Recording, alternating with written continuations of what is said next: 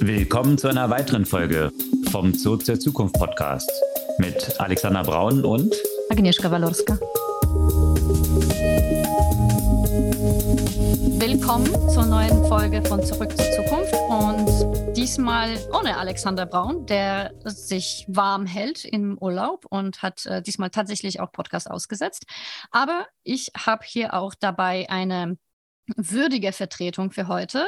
Ich habe hier dabei Felix Schießel, der ist äh, Gründer von European Innovation Forum und hat auch selbst einen Podcast, äh, Schöne neue Welt, also passt ja zusammen, Schöne neue Welt, zurück zur Zukunft.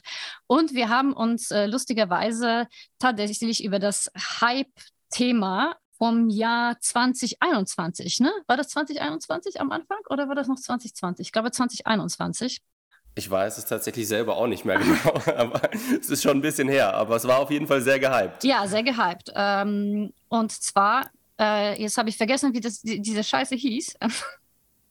Clubhouse. Clubhouse, genau. Siehst du? Es war so kurz rein, kurz raus. Clubhouse heißt das Ding, was alle äh, im Lockdown genutzt haben und sich über Gott und die Welt oder auch mal wie in unserem Fall über ein paar Technologiethemen unterhalten haben. Ja, hallo Felix, freut mich, dass du heute dabei bist. Ja, vielen Dank für die Einladung. Schön, dass ich äh, die Ehre habe, ja, hier die Vertretung zu sein und mit dir über äh, die Tech-Trends und einerseits, ne, was in der letzten Woche passiert ist, aber andererseits auch, was das für die Zukunft bedeutet, sprechen zu dürfen. Genau, und äh, bei vielen von diesen Themen, die wir heute für diese Woche ausgesucht haben, da kann man viel diskutieren, glaube ich, über die Zukunft.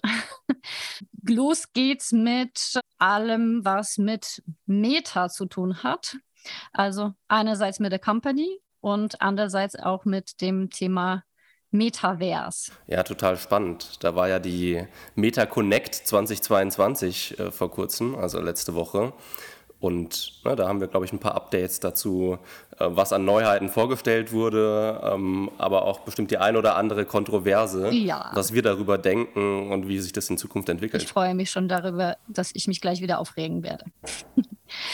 Äh, aber eben apropos, äh, Metaverse hat ja viel mit Virtual Mixed Reality. Das ist auch äh, bei Apple immer wieder das Thema, auch wenn wie soll man das sagen, immer noch im Bereich der Ankündigung, aber äh, da ist es noch nichts.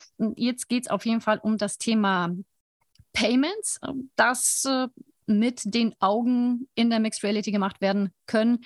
Aber natürlich nicht nur das bei Apple, sondern ich denke, die Nachricht, die vor allem die letzte Woche geprägt hat von Seite, seitens Apple, war das Thema Saving Accounts und die Ausbau der Bankfähigkeiten von Apple total spannend, ja, wie äh, ne, die großen Tech-Konzerne jetzt auch in andere Industrien reingehen. Und äh, wo wir schon bei Tech-Konzernen sind, nicht nur Meta äh, hatte ein großes Event, wo viele neue Dinge vorgestellt wurden, sondern auch Microsoft, ja, mit der Microsoft Ignite. Mhm. Da war für mich relativ wenig dabei, aber für den einen oder anderen Software-Developer bestimmt mehr. Äh, aber zum Beispiel, was äh, tut sich in Teams Neues? Aber ich glaube, es gibt noch einige andere spannende Informationen zu Microsoft, oder? Ja, also für mich war es natürlich äh, besonders interessant, die Einbindung von DALI 2 und äh, was das potenziell in dem Microsoft Environment äh, überhaupt bedeuten kann. Und ja, zu dem Thema Text to Image oder Text to Art, ich denke, da gibt es ja auch noch vielleicht die eine oder andere weitere Nachricht. Ja, jetzt habe ich mir natürlich auch euren Podcast ja schon ein bisschen in der Vorbereitung öfter angehört und da ist mir natürlich aufgefallen, es dreht sich oft um einen ganz besonderen Mann in euren Episoden. Nein. Und es könnte ja keine Woche ohne News von Elon Musk geben. Deswegen muss ich dir leider sagen, dazu habe ich äh, auch eine Schlagzeile mitgebracht. Ja, das habe ich schon befürchtet. Ich habe ja auch schon lange überlegt, kommt das rein, kommt, kommt das nicht rein, weil eigentlich muss es, aber andererseits äh, möchte ich Ivan nicht weiterhin in meinem äh, Podcast hier promoten. Aber gut, so ist es wohl. Und apropos Elon, dem, auch wenn man das Gefühl hat, der ist eigentlich gar nicht so groß im Bereich Automotive unterwegs, sondern mehr im Bereich von allem anderen. Aber Im Bereich Self-Promotion. Im Bereich Self-Promotion vor allem, genau. Aber äh, aus dem Automotive-Bereich gab es ja auch so einige News.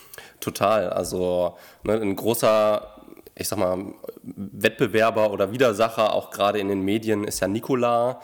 Da ist jetzt der Ex-Chef von diesem Elektro-Lkw-Hersteller äh, des Betruges für schuldig befunden. Hm. Ja, das heißt, sozusagen die, die Self-Promotion ähm, gepaart mit einfach unwahren Behauptungen hat jetzt nach hinten, ist jetzt nach hinten losgegangen und ihm wird vorgeworfen, dass er Investoren getäuscht hat mit seinen Äußerungen. Äh, das könnte dem einen oder anderen auch passieren. Ne, auch bei den E-Autos gibt es einiges an Neuerungen. Also zum Beispiel hat die NASA gesagt, dass sie mit ihrer Weltraumtechnologie die Ladezeit von E-Autos deutlich runterbringen kann. Wow. Ja, aktuell ist es ja ein riesiger Kritikpunkt. Und auch in Deutschland passiert was zu dem Thema E-Mobilität. Man mag es gar nicht glauben, aber es, wird, äh, es gibt jetzt ein Test, ein Pilotprojekt zum Thema Solardächer über Autobahnen.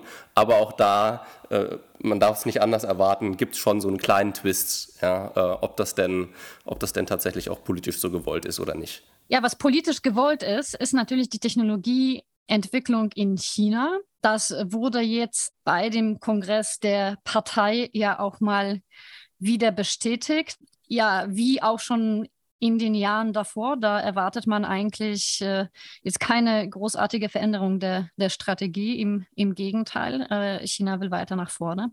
Und angesichts dessen, ich denke, wir sollen uns hier weiter im Westen warm anziehen, auch was das Thema Cybersecurity. Ja, Cybersecurity ist ein äh, gutes äh, Stichwort und auch hier wieder zurück zu, zu Microsoft. Ja, ähm, da gab es jetzt, ist jetzt herausgekommen, ja, dass eine äh, veraltete Treiberliste dafür gesorgt hat, dass ja, Windows 10 PCs sehr anfällig für Hackerangriffe sind. Und die wurde wohl, also die Treiber, die nicht, nicht mehr genutzt werden sollten, die sind wohl schon bekannt und werden auch veröffentlicht, aber technisch wurde es einfach nicht behoben. Hm. Tja, wozu das denn führen wird? Mal sehen. und vielleicht noch eine Sache aus dem, sagen wir mal, fast Science-Fiction-Bereich. Das sind so immer die äh, Nachrichten, die mich auch äh, ja immer besonders in, in Sprachlosigkeit hast, äh, fast versetzen. Äh, menschliche Gehirnzellen wurden in kleine Ratten transplantiert. Das ist natürlich etwas, was erstmal ein bisschen erschreckend klingt. Was das für die Zukunft bedeutet, darauf gehen wir dann gleich auch nochmal ein. Bevor wir uns nochmal in die Themen vertiefen, Jetzt an der Stelle nochmal ein äh, kleiner Hinweis. Äh, ihr könnt natürlich diesen Podcast abonnieren. Dann könnt ihr das jede Woche, sobald eine Folge rausgeht, äh, in euren entsprechenden Apps wiederfinden und werdet automatisch daran erinnert. Und natürlich könnt ihr das auch sonst weiter verbreiten, schicken und sonst noch was, damit auch mehr Leute davon erfahren. So, dann lass uns mit Meta starten. Ehrlich gesagt, ich habe mich gar nicht so groß mit Meta Connect beschäftigt, weil ich äh, natürlich gleich auf diese ganzen Themen rund um Metaversum äh, gestoßen bin und äh, meine Energie darin geflossen ist, äh, mich darüber aufzuregen. Aber vielleicht kannst du erstmal einen kurzen Abriss darüber geben, was da sonst noch vorgestellt wurde. Genau, ich kann ja einen kurzen Abriss äh, geben und dann regst du dich auf und dann falle ich vielleicht äh, mit ins, ins Aufregen ein oder ähm, gebe meine Sichtweise auch dazu. Also es, ich würde sagen, man kann es so ein bisschen in, in, drei große Ankündigungen, oder ich persönlich würde es mir in drei große Ankündigungen aufteilen. Ja, einerseits die Ankündigung der MetaQuest Pro, mhm. ja, also der neuen VR-Brille. Dann wurde auch eine ähm, Neuerung bei Meta Horizon Workrooms vorgestellt, also dieser kollaborativen Arbeit in VR. Und das ist natürlich nochmal sehr spannend, die Zusammenarbeit zwischen Microsoft und Meta mhm. und tatsächlich auch Accenture, ja, ist ja mein, mein ehemaliger Arbeitgeber. Äh, das heißt, auch da ist ja keine Schleichwerbung, ja. Ähm, nein, Und ich bin ja auch nicht mehr da. Aber das ist, glaube ich, auch nochmal spannend, ja, sich das anzugucken, okay, was bedeutet das denn für die Ausrichtung von, ähm, von Meta, ja? Also was kann man vielleicht da sich überlegen, auch in der Zusammenstellung mit, mit der MetaQuest Pro, mhm. ja, wenn wir uns nämlich angucken, der Preis liegt da bei knapp 1800 Euro. Hm, Schnäppchen. Also, genau, also ne, ich fand jetzt schon die, die letzte, die ich mir gekauft habe, war jetzt auch nicht so günstig, auch ein paar hundert Euro. Und im Endeffekt ich kenne jetzt nicht furchtbar viele Leute, ja, die ihre VR-Brille dann auch äh, täglich nutzen, mhm. sondern im Endeffekt liegt die, glaube ich, viel rum. Es gibt so ein paar Neuerungen, ja, also einerseits, dass jetzt dieser Pass-Through-Modus, also wenn ich ähm, die Brille auf habe und aber nicht in VR unterwegs bin, der ist jetzt zum Beispiel in Farbe, mhm. ja, dann geht es so ein bisschen mehr in, in Richtung Mixed Reality. Mhm. Aber die Brille finde ich immer noch ziemlich klobig mhm. ja, und halt einfach super teuer weiß ich jetzt nicht, ob das der Gamechanger ist im, im Weg zu VR und Metaverse. Naja, du weißt ja, Facebook möchte ja unbedingt mit, Entschuldigung, Meta, möchte unbedingt mit Apple konkurrieren und äh, dann haben sie damit angefangen, dass sie äh, Devices mit astronomischen Preisen ver verticken. Das Problem ist nur mit den Apple-Devices, die werden halt wirklich häufig genutzt. Ja, ja, das äh, finde ich dann gleich auch nochmal spannend, wie, ob, du das, ob du das dann auch bei der VR-Brille oder Mixed Reality-Brille von, von Apple denkst. Ich denke halt, das Problem gerade bei den Virtual Reality-Brillen ist aktuell, dass es gar nicht so viele Anwendungen nee. gibt. Ja, mhm. also ich habe mir ein paar Anwendungen angeguckt, aber äh, die Spiele, ne, natürlich gibt es Spiele, da musst du dann aber einen Haufen Geld bezahlen, die sind gar nicht so gut. Mhm. Ähm, und ja, ob man, na, ob jetzt alle schon äh, im Metaverse zusammenarbeiten wollen, I don't know. Ja, was glaube ich spannend ist, ist halt wirklich diese Zusammenarbeit mhm. ne, mit Microsoft und äh, Meta und Accenture zum Beispiel.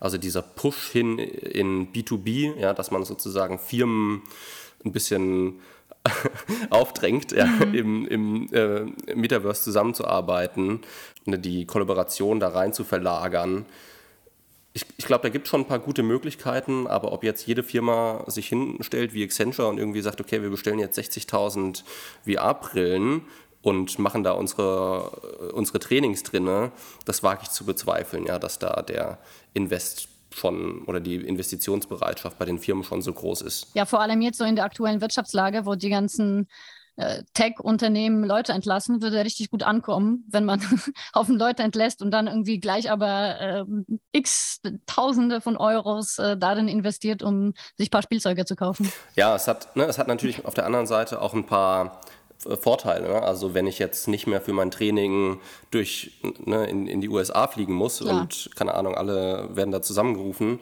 dann hat das ja auch einen gewissen Ne, wird auch ein bisschen CO2 eingespart. Äh, die Firmen sparen natürlich auch Kosten ein. Ja, oder wenn ich meine, meine Leute irgendwie stärker remote onboarden kann und, und solche Offshoring-Kosteneffekte vielleicht auch nutzen kann.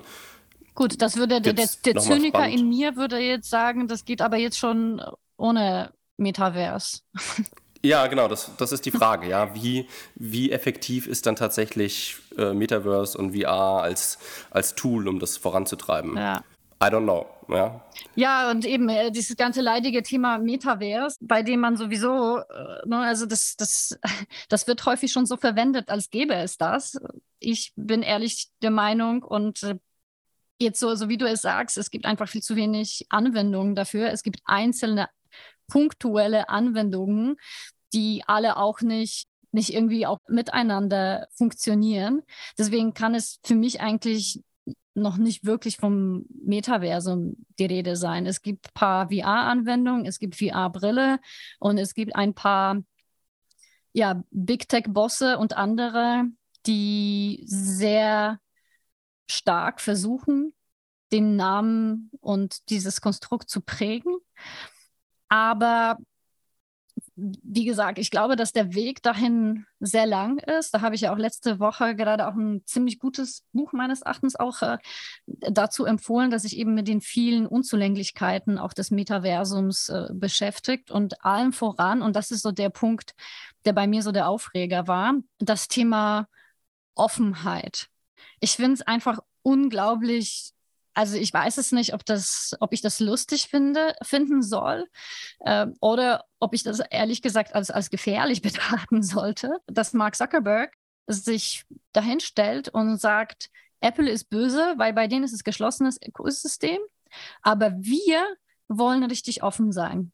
Dann aber wenn man versucht zu verstehen, so hey, open äh, oder offen, was heißt das denn? Weil soweit ich weiß, ist es jetzt nicht mal mit äh, den aktuellen Anwendungen von Facebook so, dass ich die Herrscherin über meine eigenen Daten bin, was für mich eigentlich so die Grundlage für offene Systeme äh, ist. Aber nein, äh, wenn Zuckerberg so ein bisschen darüber ausführt, was er mit Offenheit meint, dann äh, nimmt er, und das ist eigentlich so absurd, Bezug zu Microsoft und sagt, dass Microsoft eigentlich so erfolgreich in den 90er und Anfang 2000er war, weil es so ein offenes System war. Äh, dabei soll man sich äh, vielleicht daran erinnern, also gut, wir beide erinnern uns äh, daran eher sozusagen aus, äh, aus Büchern oder aus, aus Geschichten, aber dass es in den 90ern und Anfang 2000er einige Prozesse gegen Microsoft gab und Microsoft auch kurz davor stand, auseinanderdividiert zu werden. Eben weil es nicht offen war, hm. sondern weil es unterschiedliche seltsame Geschäftspraktiken ja auch äh, angewendet hat und unter anderem das ganze Battle damals gegen, gegen Netscape. Also was Zuckerberg eigentlich mit offen meint, ist ja quasi das Gegenteil von Apple. Das heißt, es ist nicht ein geschlossenes Ökosystem, aber Offenheit heißt für ihn einfach nur diverse Businesspartnerschaften. Aber mit Offenheit im Sinne dessen, wie zum Beispiel das Web entstanden ist, äh, Anfang der 90er Jahre, hat es eigentlich damit nichts zu tun. Ja, total, äh, total crazy. Und ich glaube, auch da na, ich habe ich hab jetzt gerade nichts Aktuelles für die Woche gefunden, aber dieser, dieser Umgang auch mit TikTok zum Beispiel, ähm, wo, glaube ich, ne, Mark Zuckerberg jetzt auch letztens gesagt hat, äh, hat er total unterschätzt, mhm. dass die Leute eigentlich nicht mehr interessiert, was ihre Freunde machen, sondern die interessiert nur noch der Content, der für sie relevant ist. Das versucht er ja so ein bisschen immer in der Öffentlichkeit zumindest damit zu überspielen, dass er halt ne, mit dem Finger auf TikTok mhm. zeigt und auf die Gefahr auch in, ne, in Zusammenarbeit mit der äh, mit der chinesischen Regierung. Alle sind böse, überall lauern Gefahren und Meta wird genau. mit Zuckerberg ganz vorne wird uns erlösen. genau, das, äh, so könnte man das verstehen, ja.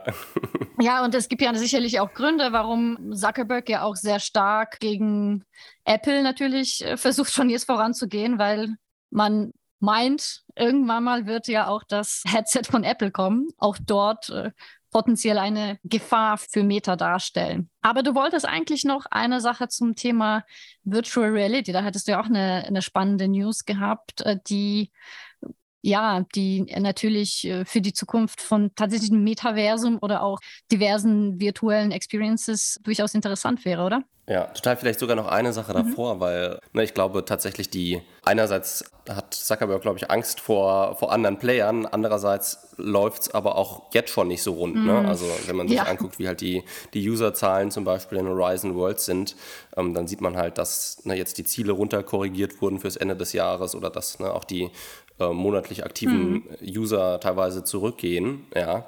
Aber vielleicht ist ja die nächste, die nächste Innovation äh, die Lösung. Ja, ich glaube es nicht, aber eventuell. Und zwar gibt es eine neue äh, Gaming-Technologie, die jetzt es möglich machen soll, auch in VR zu riechen. Mhm. Ja, also die haben dann eine Geruchsmaschine gebaut und das äh, Olfaktometer genannt. Mhm. Und für mich sehr cool. Ich schaue mir das auf jeden Fall mal an, weil der erste Schritt ist ein Weinverkostungsspiel, ja, bei dem äh, der Nutzer an einem, äh, im virtuellen Weinkeller an Wein riechen kann und äh, die Aromen des Weines sozusagen raten muss. Ja.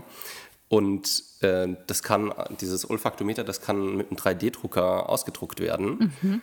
Und alle Codes, Entwürfe, Anleitungen etc. sind online und Open Source verfügbar, genauso wie der Code für das äh, Weinverkostungsspiel. Hör mal, Mark Zuckerberg, das heißt nämlich offen.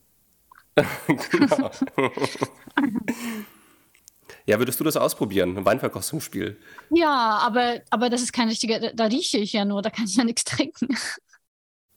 Ja, gut, den musst du dann vielleicht, das musst du dann vielleicht doch noch hinzufügen, hm. ja, im Nachgang.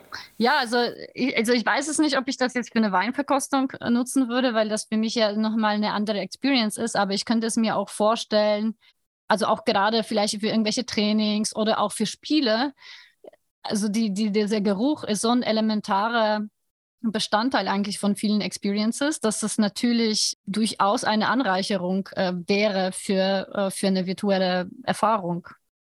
Ob das jetzt Weinprobe sein muss, weiß ich nicht. da bin ich ein bisschen, da bin ja, ich vielleicht ein bisschen traditionell.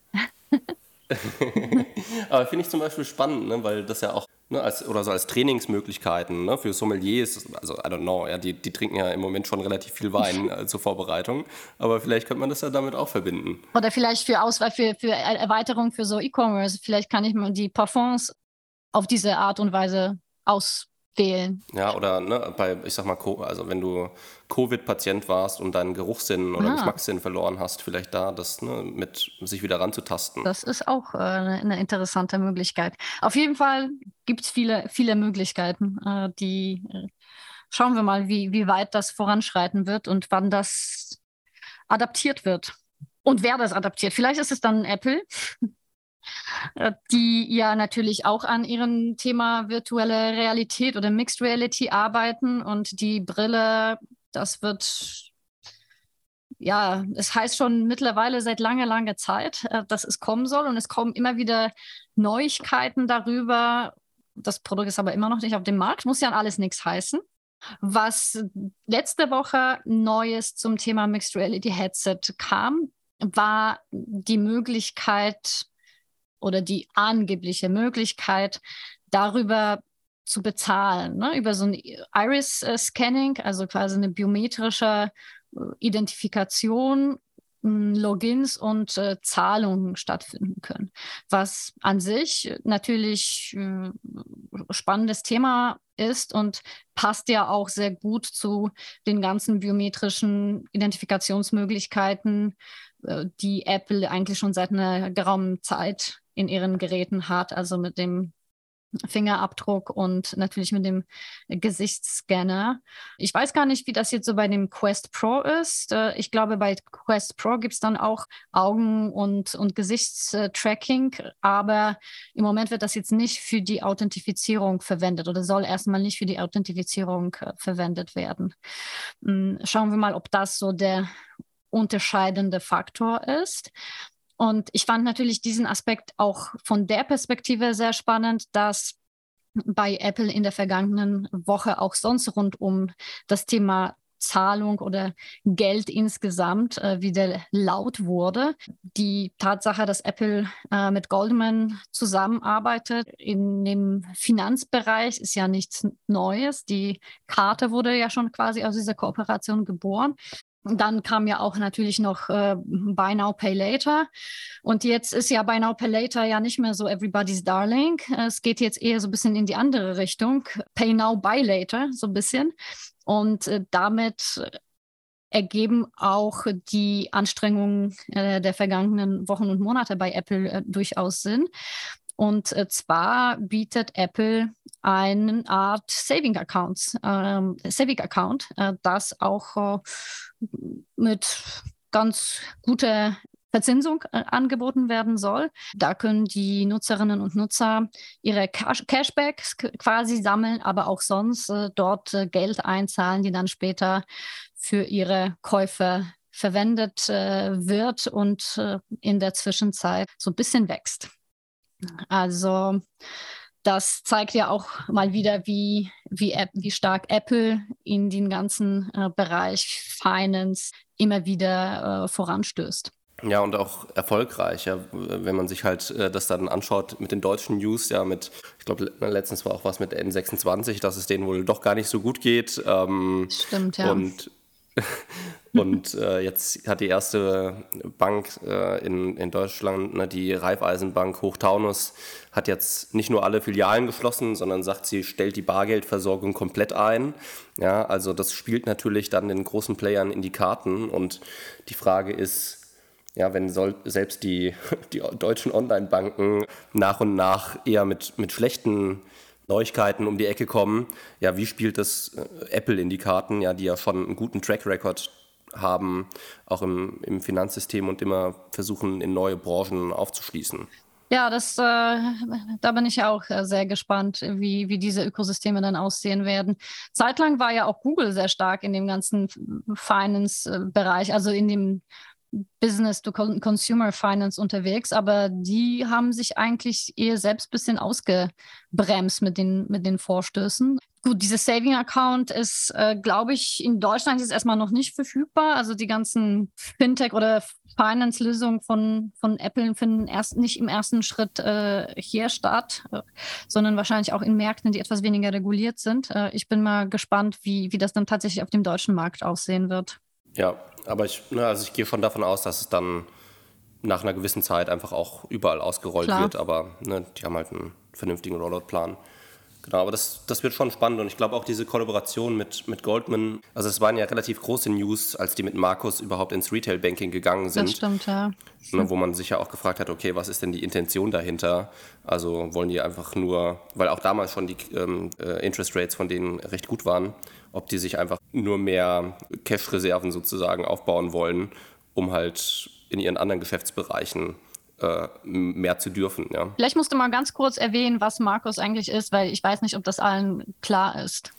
Genau, also im Endeffekt ne, hat ja, ist ja Goldman Sachs eher bekannt als, als eine große Investmentbank und sie haben dann, ich weiß es gar nicht genau, vor, vor ein paar Jahren gesagt, okay, sie möchten jetzt auch ins ähm, normale Konsumentengeschäft einsteigen, ins, ins Retail Banking, also ähm, normale Savings Accounts für den Durchschnittsbürger, ja, der jetzt nicht äh, extrem viel äh, Geld dort einbringen möchte oder keine Company ist, die ähm, irgendwie eine andere Firma kaufen möchte. Und das ist im Endeffekt, äh, ne, Markus bei Goldman Sachs ist die, die Sparkassenlösung sozusagen, in Anführungszeichen. Die Sparkassenlösung von Goldman. genau. Ja, aber es ist nicht nur Meta und äh, Apple, die paar Neuigkeiten gebracht haben, sondern da kann man ja auch gleich zu einem weiteren Big Tech gehen. Was war bei Microsoft Ignite? Es war wieder so bei mir, wie, so wie beim Meta Connect. Ich habe mir wieder so ein, ein Thema ausgesucht, das mich interessiert hat und das andere habe ich erstmal ignoriert. ja, ich habe ähm, hab auch reingeschaut. Es war ganz, ganz viel für die, äh, die Software-Developer-Community mhm. dabei, ja, also zu ne, Datenbanken etc. Für mich war eine Sache, die ganz gut mit, den, ne, mit dem Thema Metaverse zusammenspielt, die Ankündigung, ne, dass auch die Mesh-Avatare in Teams verfügbar sind. Mhm.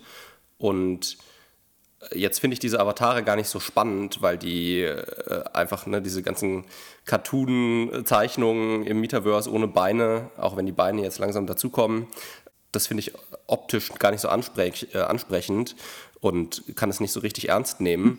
Aber ähm, was ich schon spannend finde, ist dann natürlich, was bedeutet das für die Zukunft, ja, wenn diese richtigen synthetischen Avatare von echten Personen, ja, die ja jetzt schon auch im Internet im Umlauf sind, oft in einem eher schlechten Licht meistens, mhm. ja. Äh, du hast ja auch davon äh, zu publiziert. Mhm. Und äh, was bedeutet das aber für die Kommunikation, wenn wir halt in, der, in Zukunft in der Lage sind, ein tatsächliches echtes digitales Abbild von uns in, in Teams zu bringen, dann sind so Leute wie ich, die nicht so gerne die Kamera anmachen in den Meetings, sind natürlich final gerettet, ja. Da äh, kann ich nicht nur die Jogginghose, sondern auch das Jogging-Oberteil äh, beibehalten und äh, genau. nicht wie in äh, zu Corona-Zeit oben Hemd, unten Jogginghose. sondern den, den Avatar kann ich dann ankleiden, wie ich will. Genau, die Zeiten sind für manche von uns nicht vorbei. Stimmt, ja. ja. Ich glaube, die werden ja auch nie so vollkommen vorbei sein. ja, genau. Aber was hast du denn mitgenommen äh, von, von der Ignite? Apropos eben, du hast ja auch gesagt, das Thema äh, synthetischer Medien ist natürlich ein Thema, was, äh, was für mich super spannend ist und in den letzten Wochen und Monaten ja, also wirklich auch eine Massenverbreitung gefunden hat, auch nicht zuletzt damit, dass äh, DALI jetzt für alle geöffnet wurde, aber auch natürlich mit Tools, die, die schon vorher verfügbar waren, wie mit Journey, wie Stable Diffusion und so weiter und so weiter. Und Microsoft hat ja auch schon für Aufsehen gesorgt vor geraumer Zeit, als sie äh, relativ äh, große Geldsumme in OpenAI investiert haben und sich äh, dadurch ja auch bestimmte Rechte gesichert haben. Und das kommt jetzt wohl tatsächlich zu tragen. Also DALI wird bei Microsoft integriert an unterschiedlichen Stellen. Also einerseits, ja, soll es so eine Art Microsoft Designer, so das heißt Microsoft Designer, was ja auch Teil der Microsoft Suite äh, sein wird, aber auch als Standalone-Lösung äh, genutzt werden kann. Auf der anderen Seite soll es auch bei Bing als Image Creator äh, integriert werden.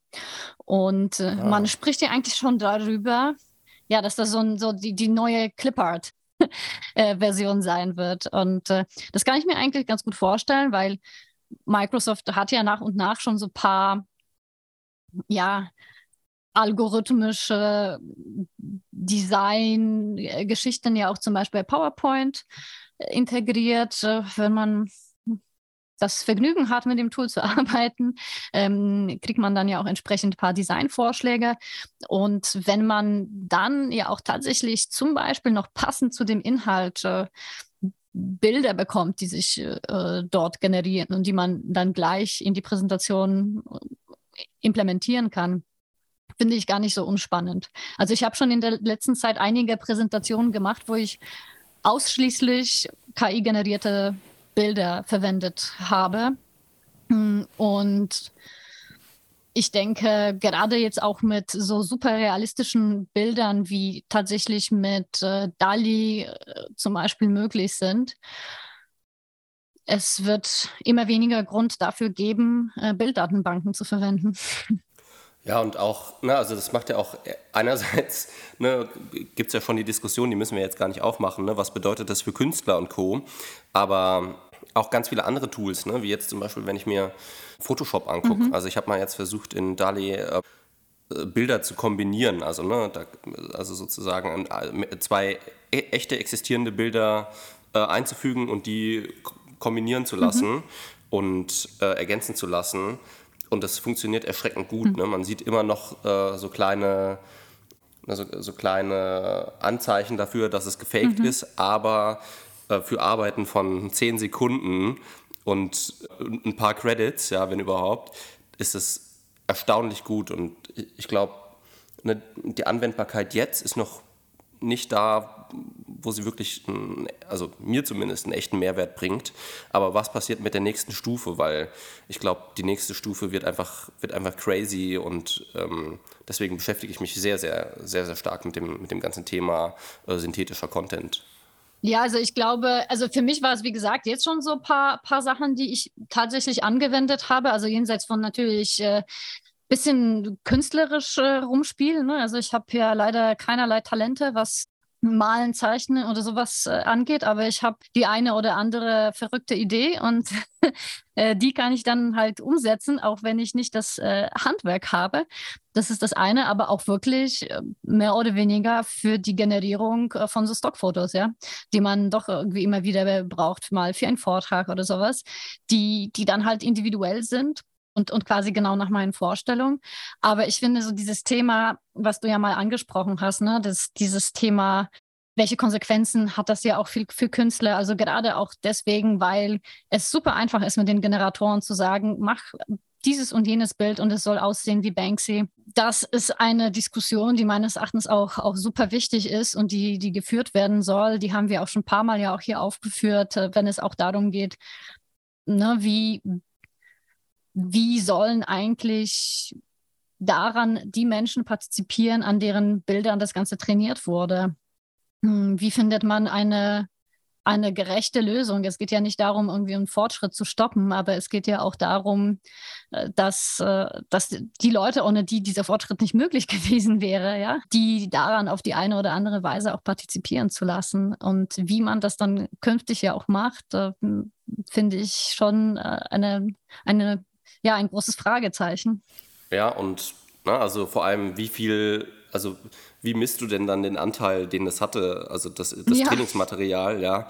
Und na, sagen wir mal, du willst es vergüten und der hat, äh, die Person hat aber irgendwie nur ein Tausendstel irgendwie dazu beigetragen, ja. Also äh, ich, ich glaube, allein in der in der operativen Steuerung sozusagen, wie man, wie man da ein System schafft, ähm, das würde auch schon mal herausfordernd genug werden, auch überhaupt nachzuvollziehen, okay, wo kommt jetzt der, na, also wo kommt dieses Bild jetzt im Detail her, das jetzt am Ende rausgeworfen wird? Also was sind die verschiedenen äh, Input-Daten und In Input-Werke, die das tatsächlich in, ne, und in welchem Maße haben die das definiert, das Bild? Hm. Ja, Ja, keine einfache Frage. Aber ich habe noch, ähm, hab noch was auch in die Richtung äh, Text Generation oder äh, ne, synthetische Medien. Mhm. Und zwar äh, gibt es Code Tune, ja, also Tune wie Cartoon. Da geht es darum, das hat ein äh, Professor äh, von mhm. der University of Waterloo entwickelt. Ähm, es ist nämlich ein pädagogisches Werkzeug, um Programmierkonzepte zu, ver äh, zu mhm. vermitteln mit Hilfe von Comics. Ja? Und da sollen die tatsächlich direkt automatisiert erstellt werden. Und ne, das ist sozusagen codegesteuertes Geschichtenerzählen. Und äh, die, ne, das ist jetzt schon im Einsatz und sie gucken gerade, okay, wie, äh, wie gut funktioniert das tatsächlich bei den Studierenden? Also kann man da besser, äh, mhm. äh, kann man da besser programmieren mit Lernen, mit äh, programmierbaren Comics sozusagen. Also auch, auch sehr spannend finde ich immer, ne, welche Anwendungen links und rechts von diesen großen Modellen dann entstehen. Also die, mhm. wenn man ne, eine eigene Idee hat und die dann oben drauf steckt, ähm, da passiert schon relativ viel. Ja, ich sehe auch, dass man hier Python ähm, lernen kann. Kann ich gleich meine, meine miserablen Python-Skills damit vielleicht aufpeppen. genau, und da bin ich interessiert, wie deine Comics dann aussehen. Ja, bin ich sehr gespannt, äh, wie, äh, welche Möglichkeiten davon gibt. Auf jeden Fall äh, super spannend, äh, die, die, die ganzen Anwendungen, die es, äh, die es rund um dieses Thema gibt. Äh. ja. Hast du schon ausprobiert? Äh, nee, ich habe ich hab ja meine, meine Vorbereitung auch relativ spontan gemacht. okay, ich dachte, ich das, das wäre vielleicht etwas, wo du, schon, wo du schon selbst mit rumgespielt hast. Nee, aber ich gucke mir das tatsächlich mal im Detail an, weil ich habe es auch schon vorhin, ne, ich bin ja jetzt im, im äh, Hochschulbereich beruflich auch unterwegs mhm. und ich habe es auch vorhin schon direkt einem äh, unserer Professoren geschickt, mhm. der äh, immer offen dafür ist, ne, auch so GPT zum Beispiel mit seinen Studierenden auszuprobieren. Mhm. Und ähm, da gucken wir mal, ob wir da vielleicht mal was zusammen mit, äh, mit Studierenden machen. Okay. Ja, bin ich auf jeden Fall sehr gespannt auf die Ergebnisse. Halt mich da up to date. sehr gerne, ja. Genau, aber jetzt würde ich sagen, kommen wir zum Höhepunkt oh äh, der ganzen Episode. Und zwar Elon Musk. Ja? Äh, Elon Musk hat ja jetzt gesagt, also es gab ja schon viel Wirbel äh, drum und viel am Anfang viel Applaus ne, für das Thema Starlink ja, und äh, zur, zur Verfügungstellung ähm, an die ukrainische Regierung. Und äh, dann ist er ja jetzt zwischenzeitlich zurückgerudert, ja, und hatte gesagt, okay, vielleicht müsste da doch mal der ein oder andere Dollar springen, mhm. ja, weil sie sich das nicht leisten können. Und ähm, da ist er jetzt erneut zurückgerudert. Ja, das ist das, gesagt, was okay. er in der letzten Zeit besonders gut kann. Ne? Irgendwie irgendwas machen und dann wieder zurückrudern und dann vom Zurückrudern wieder zurückrudern. Also es ist, dieses Muster ist so langsam besorgniserregend. Aber das äh, finde ich natürlich auch spannend bei, also, äh, weil im Endeffekt wirft er ja erstmal was Kontroverses in, in den Space, ja, in den, in den Twitter-Space, ja, und je nachdem, wie die Reaktionen darauf sind, passt er halt seine, seine Corporate Politics an, ja. Das, so kann man es natürlich auch machen, ja, also ist ja, ich weiß nicht, ob es demokratisch ist, ja, aber im Endeffekt hat ja die Meinung der, der Twitter-Community anscheinend maßgeblichen Einfluss darauf, was halt an, an Geschäftsentscheidungen getroffen werden. Naja, solange es funktioniert.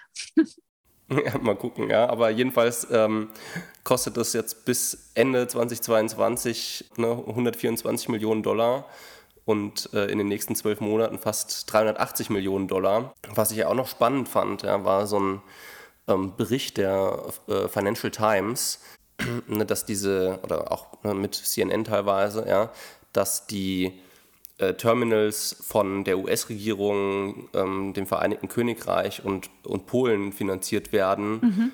und Elon Musk eben meinte, das wäre eigentlich nur für einen kleinen Teil der Fall. Ja? Also man weiß nicht so richtig oder man muss sich überlegen, welche Wahrheit man glaubt. Ja?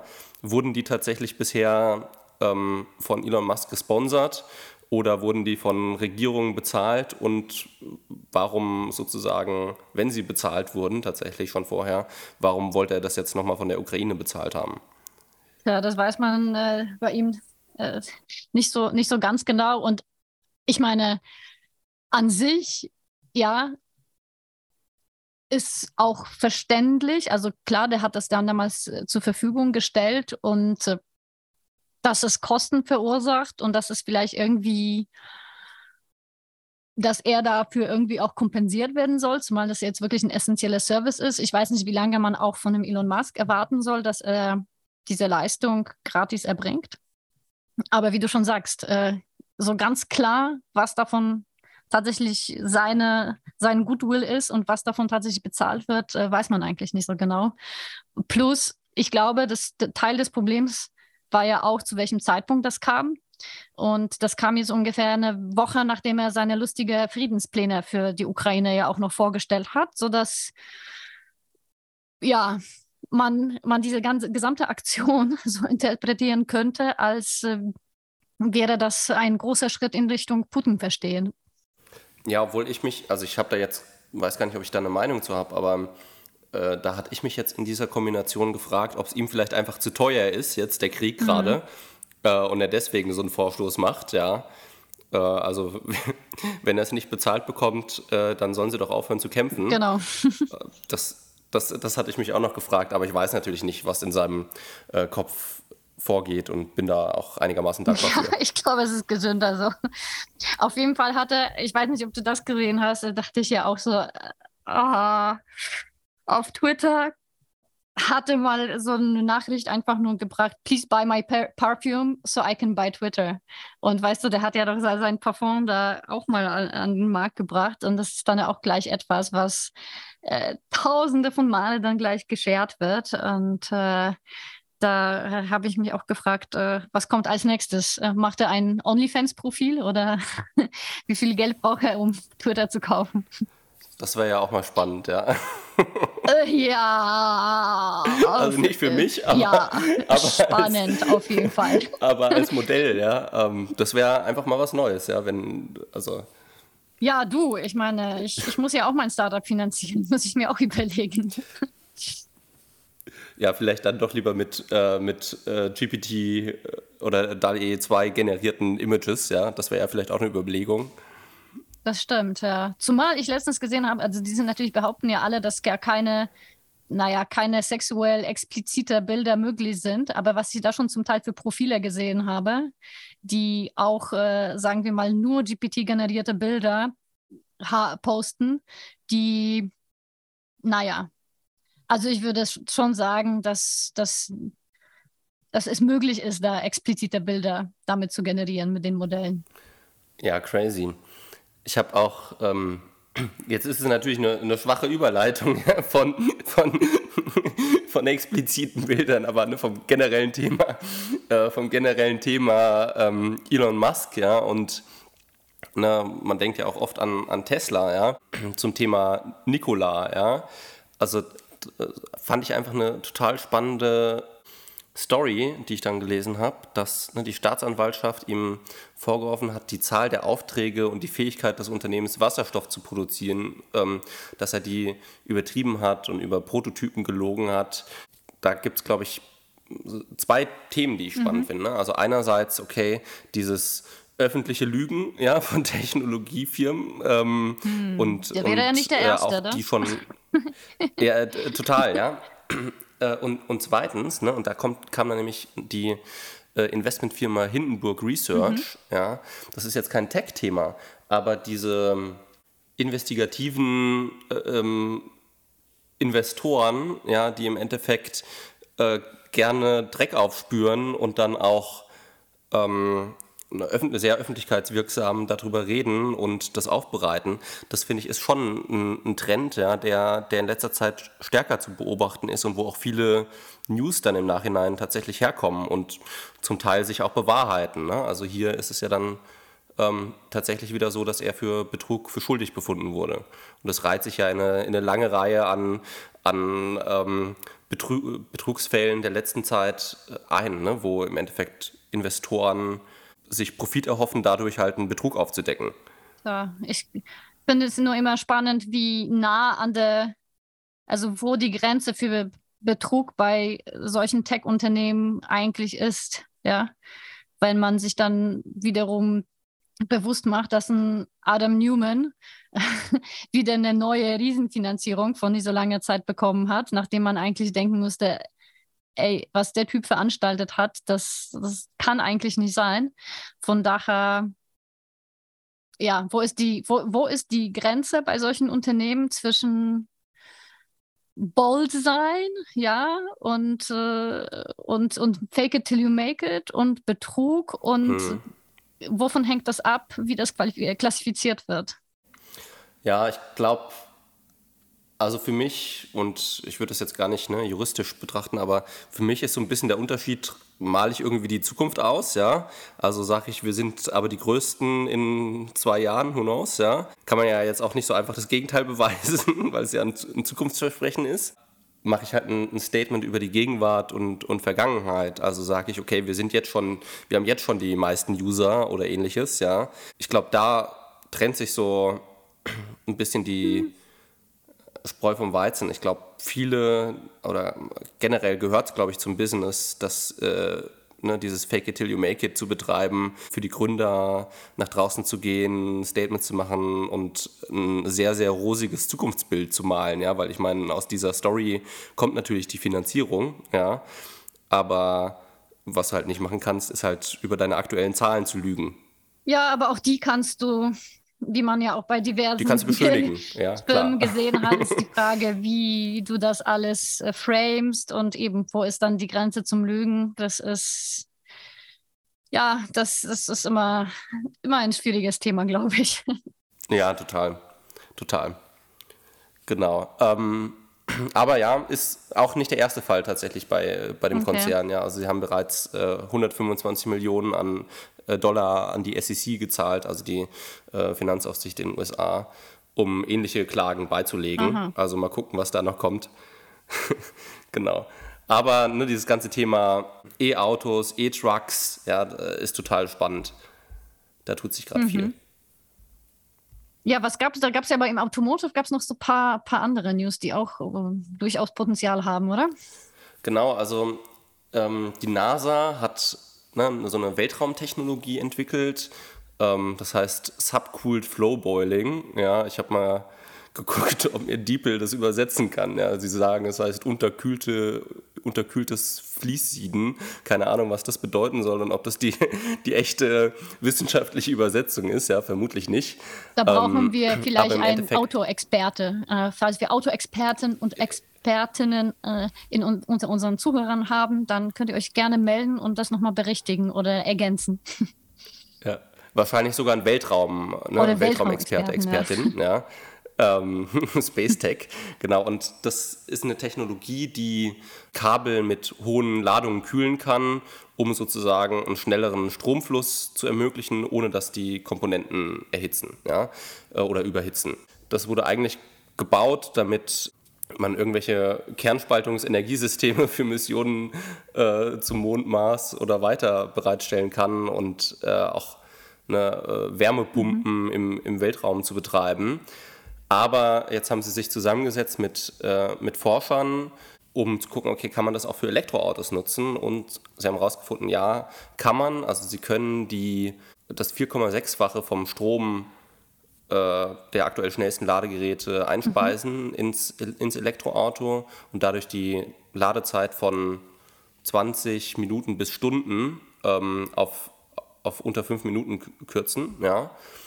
Und sind jetzt dabei zu gucken, okay, ähm, mit welchen Ladekabelherstellern oder Elektroautoherstellern setzen sie sich zusammen, um ne, einen ersten Prototypen in den nächsten zwei Jahren mhm. zu bauen und zu vertesten an, an echten Autos.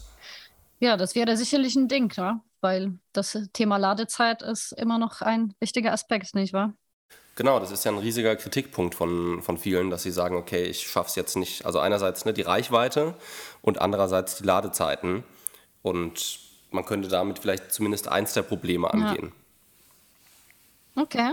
Genau, aber auch noch ein, ein anderes spannendes Thema, ja, und ich finde ich weiß gar nicht, ob ich es so interessant finde von, von dem technologischen Aspekt, aber der, der Background ist super spannend. Also es gibt jetzt ein äh, deutsches Pilotprojekt, hatte ich ja schon angesprochen, zum Thema Solardächer über Autobahnen. Mhm. Ja? Und ähm, das Pilotprojekt hat wohl auch zum Ziel zu gucken, was ein möglicher, ne, wie so ein möglicher Dauerbetrieb aussehen kann. Und gleichzeitig hat im Februar ähm, das Bundesverkehrsministerium äh, gegenüber Heise Online gesagt, dass solche Demonstratoren Kostenvorteile aufweisen, aber sie selber eine flächendeckende Anwendung von Solardächern über Autobahnen mittelfristig nicht erwarten. Mhm. Ja. Äh, das finde ich natürlich spannend, dass sozusagen auf einerseits auf, auf Umsetzungsebene schon ähm, Förderverfahren gibt, die auch ne, in echte Pilotprojekte aus äh, einmünden. Ja? Das heißt, da wird was gemacht von Wissenschaftlern und gleichzeitig kommt halt aus politischer Seite ähm, was, was eher danach klingt, so ja, das entwickelt ihr jetzt hier schön für die Schublade. Ja, ja das ist vielleicht so hier und da der Unterschied zwischen Deutschland und China.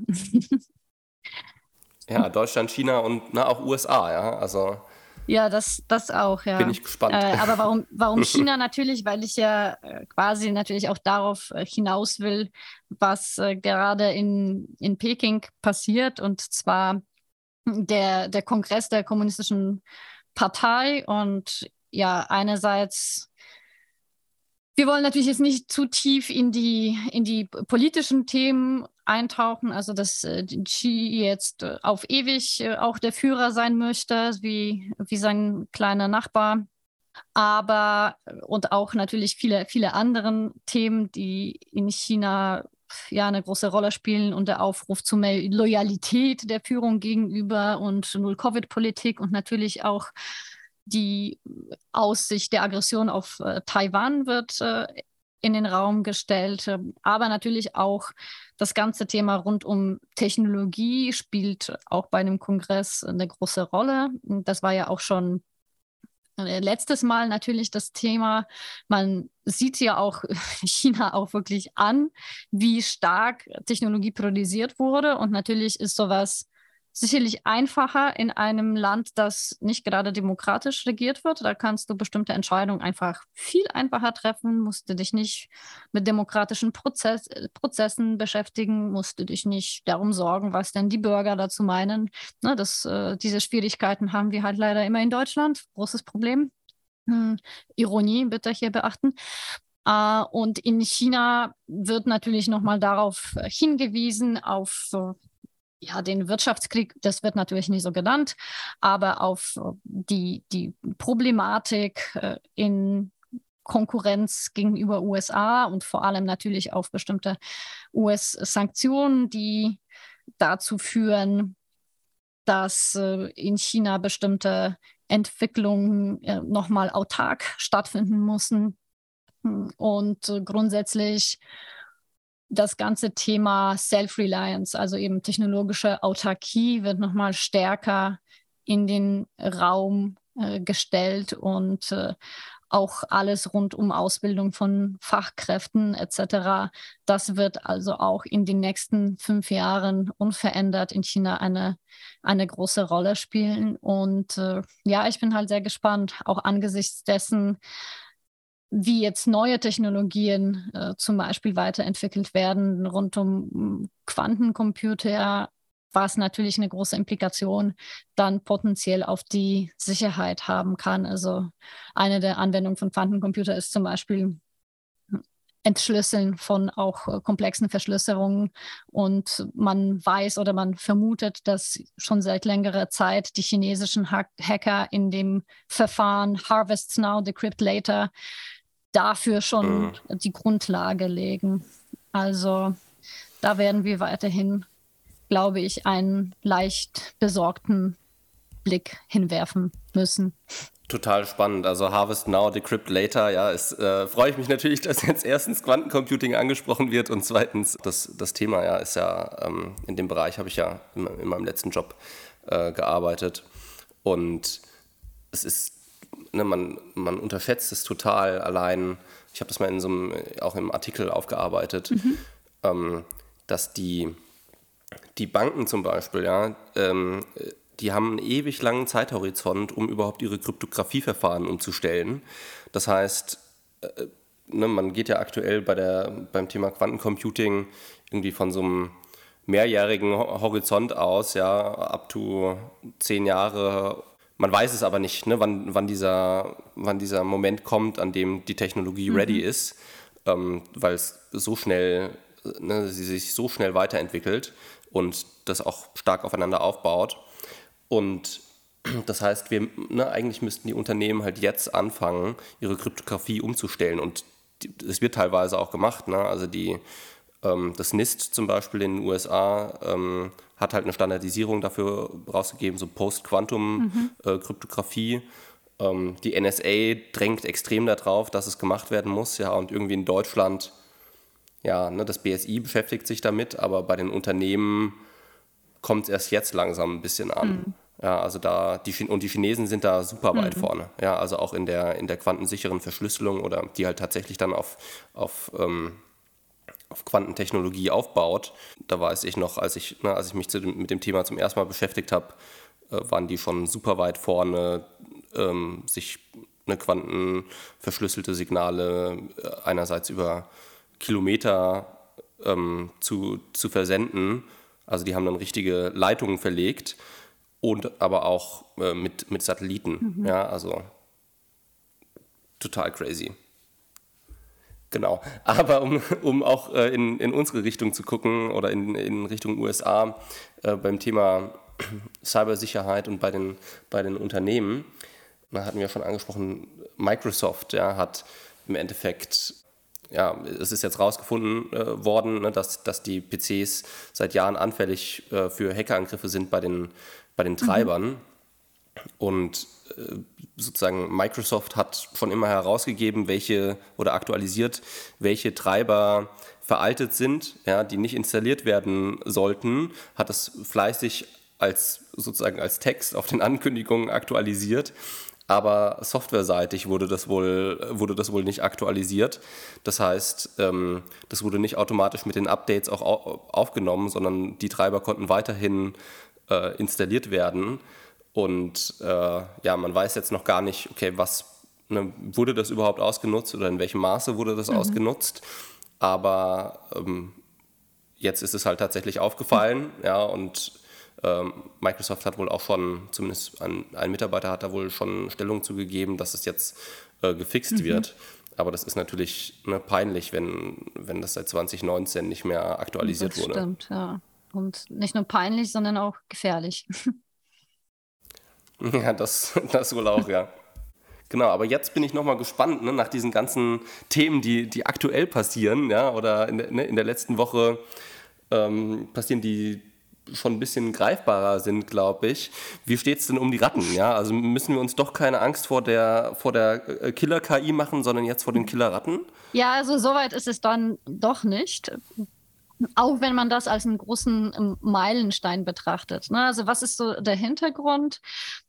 Es ist schwierig, das Gehirn von Menschen zu studieren. Vor allem das Gehirn, was quasi noch lebt und äh, bestimmte Krankheiten oder bestimmte Problematiken zu isolieren und, und zu erforschen.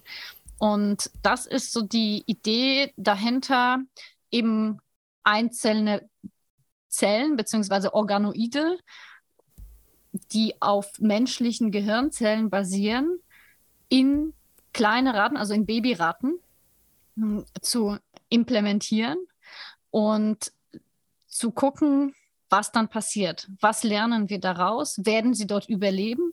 Bilden sie dort Verbindungen? Und kann man basierend darauf tatsächlich das menschliche Gehirn erforschen. Und man könnte sagen, es bleibt spannend.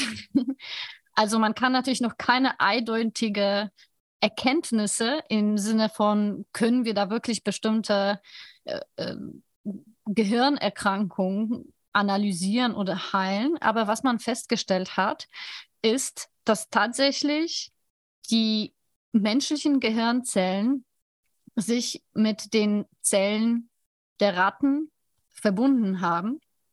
Und mit den Gehirnzellen. Genau, mit den Hirnzellen, Oder? genau. Mit den oh, die, die okay. Gehirnzellen der Menschen, also die menschlichen, quasi menschlichen Neuronen, verbinden sich mit den der Ratten. Man konnte auch identifizieren, dass man sie auch separat weiterhin ansteuern kann. Also die Ratten reagieren dann ja quasi auch auf die menschlichen äh, Gehirnzellen, ja. Das stellt dann natürlich auch diverse ethische Fragen.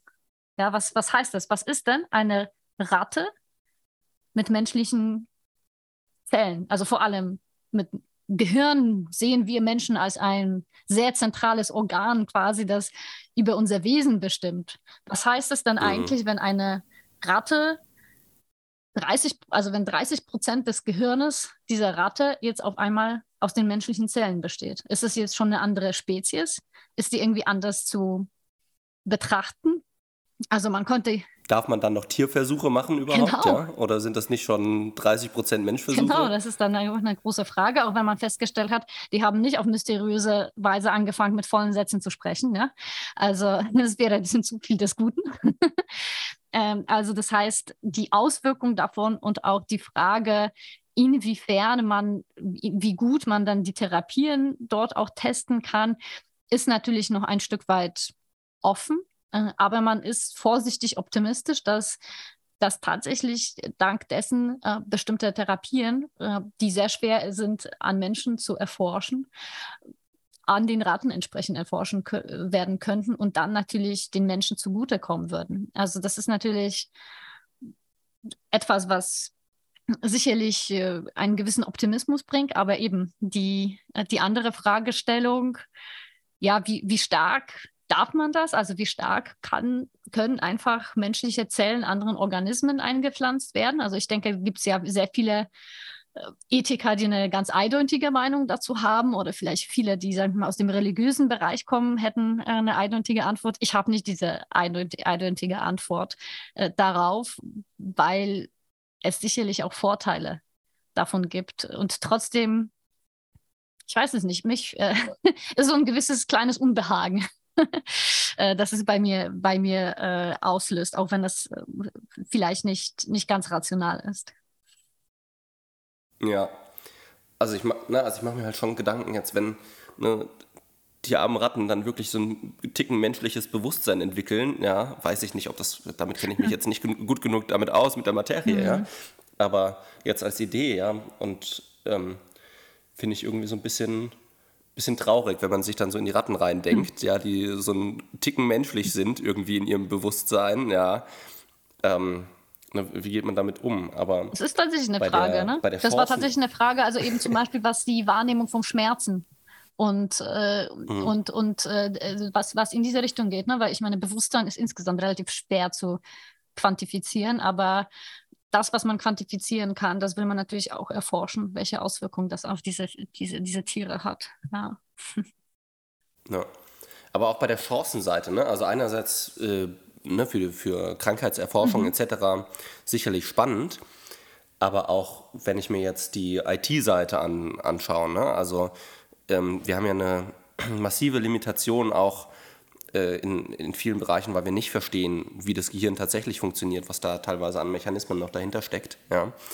Und da könnte ich mir vorstellen, dass wenn man so eine Live-Beobachtung vom, vom Gehirn sich besser anschauen kann, ähm, dass es natürlich auch auf ne, auf der Seite der künstlichen Intelligenz hm. äh, Fortschritte hervorbringen könnte, dass das aber auch auf der Seite, ne, also zum Beispiel Neuro Neuromorphes Computing, ja, dass man da ähm, nochmal besser werden kann, wenn man halt die Gehirn oder ne, die, die neuronale Architektur nochmal deutlich besser versteht, wie, wie sie funktioniert, weil da haben wir ja noch wir haben einen gewissen Einblick, mhm. ja, aber ich glaube, der ist noch gar nicht so tief, der ist noch sehr limitierend. Das stimmt, ja. Das ist ja, das ist noch ein Organ, das, denke ich, noch, noch viele Jahre und Jahrzehnte erforscht wird. ja. Ja, und also ne, ist natürlich schon, da muss man sich dann auch, muss man halt auch diese ethische Überlegung, ich bin auch kein Experte für, ja, also vielleicht müssten wir einen äh, Aufruf an die Ethikprofessoren, ja, oder digitale Ethikprofessoren, äh, äh, ich werde mal jemanden verlinken dann, äh, sobald, äh, sobald wir online sind. Ähm, aber ne, für mich persönlich ist es natürlich schon ein Abwägen, wenn man sich überlegt, was da alles dahinter stecken kann, dass solche Erkenntnisse natürlich die uns als Menschen auch auf eine ganz andere Stufe wiederheben können, in dem, was möglich ist. Mhm. Ähm, das ist natürlich, muss man sich dann schon überlegen, okay, was lassen wir uns das sozusagen entgehen. Mhm. Ja. Ja, wahrscheinlich nicht nur digitale Ethik, Aber sondern ja. auf jeden Fall auch mal vielleicht so ein paar, vielleicht kennst du auch noch so ein paar Neurowissenschaftler, die, die auch dazu eine Einschätzung geben können. Weil wir sprechen hier natürlich von, von der Perspektive von Interess äh, interessierten Laien über dieses Thema natürlich. Ja, aber ne, ich, ich verstehe auch dein Gefühl total und ich habe es auch so ein bisschen. Es ist schon ein bisschen gruselig, ja.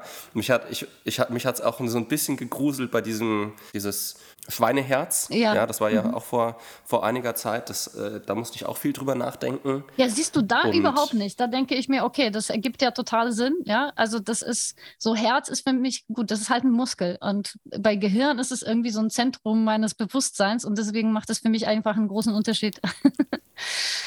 Ja, aber wie viel kannst du denn austauschen, weißt du? Also reicht es, wenn du nur das Gehirn nicht austauschst, dass du noch ein, dann könnte man ja wirklich sagen, okay, die Ratte mit dem Menschengehirn ist halt ein Mensch und keine Ratte, ne? Mhm.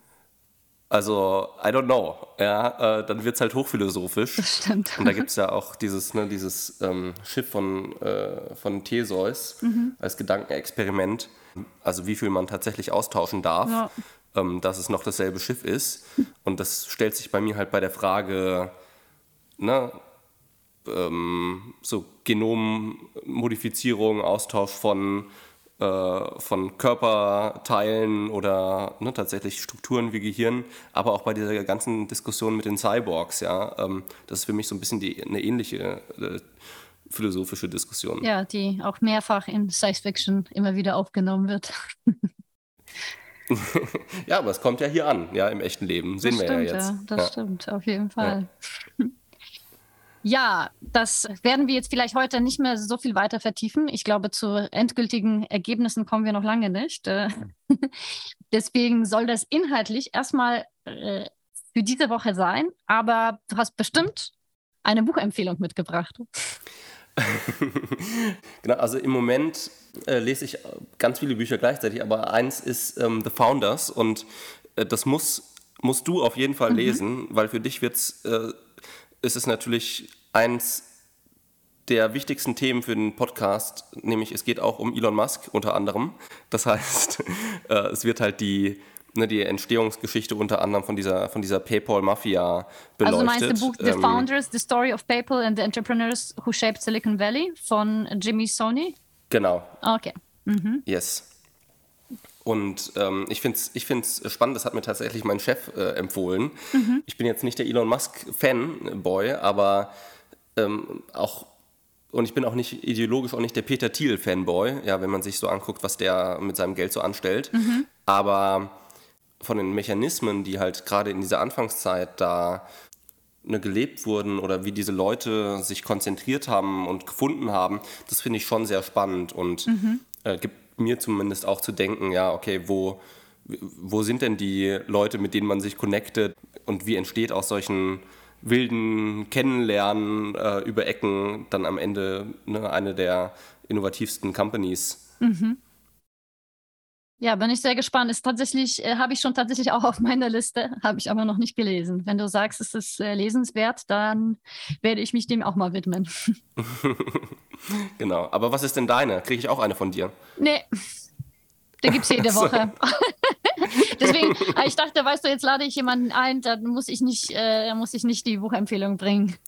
Meine Buchempfehlung so, gibt es dann wieder in klar. zwei Wochen bei den regulären Folgen. Jetzt quetsche ich die, jetzt quetsche ich die, äh, die Gesprächspartner mal aus und äh, kann dadurch ähm, so ein bisschen äh, Pause machen und mal was lesen, was vielleicht nicht für diesen Podcast geeignet ist. Sehr gut. Gut. Alright. Super. Also das war jetzt äh, für diese Woche. Äh, die Links und so weiter, die Buchempfehlung natürlich, das äh, teilen wir alles in den Podcast Notes. Wie schon vorher gesagt, ihr findet uns auf allen möglichen Podcast-Plattformen. Man kann uns abonnieren, teilen, sharen. Und äh, nächste Woche hören wir uns in einer wieder neuen Belegschaft, äh, diesmal zu dritt und in zwei Wochen dann wieder in der gewohnten Belegschaft. Und Felix, vielen Dank. Das hat äh, großen Spaß gemacht, äh, heute mit dir zu sprechen. Ja, vielleicht, vielleicht wiederholen wir das irgendwann mal wieder. ja, danke für die Einladung. Ja, du kannst ja auch gerne mal bei uns im Podcast vorbeischauen. Sehr gerne. Ähm, Deinen Podcast verlinken das, wir natürlich auch. Das gehen auch. wir auf jeden Fall an. Ach, sehr lieb, ja, genau.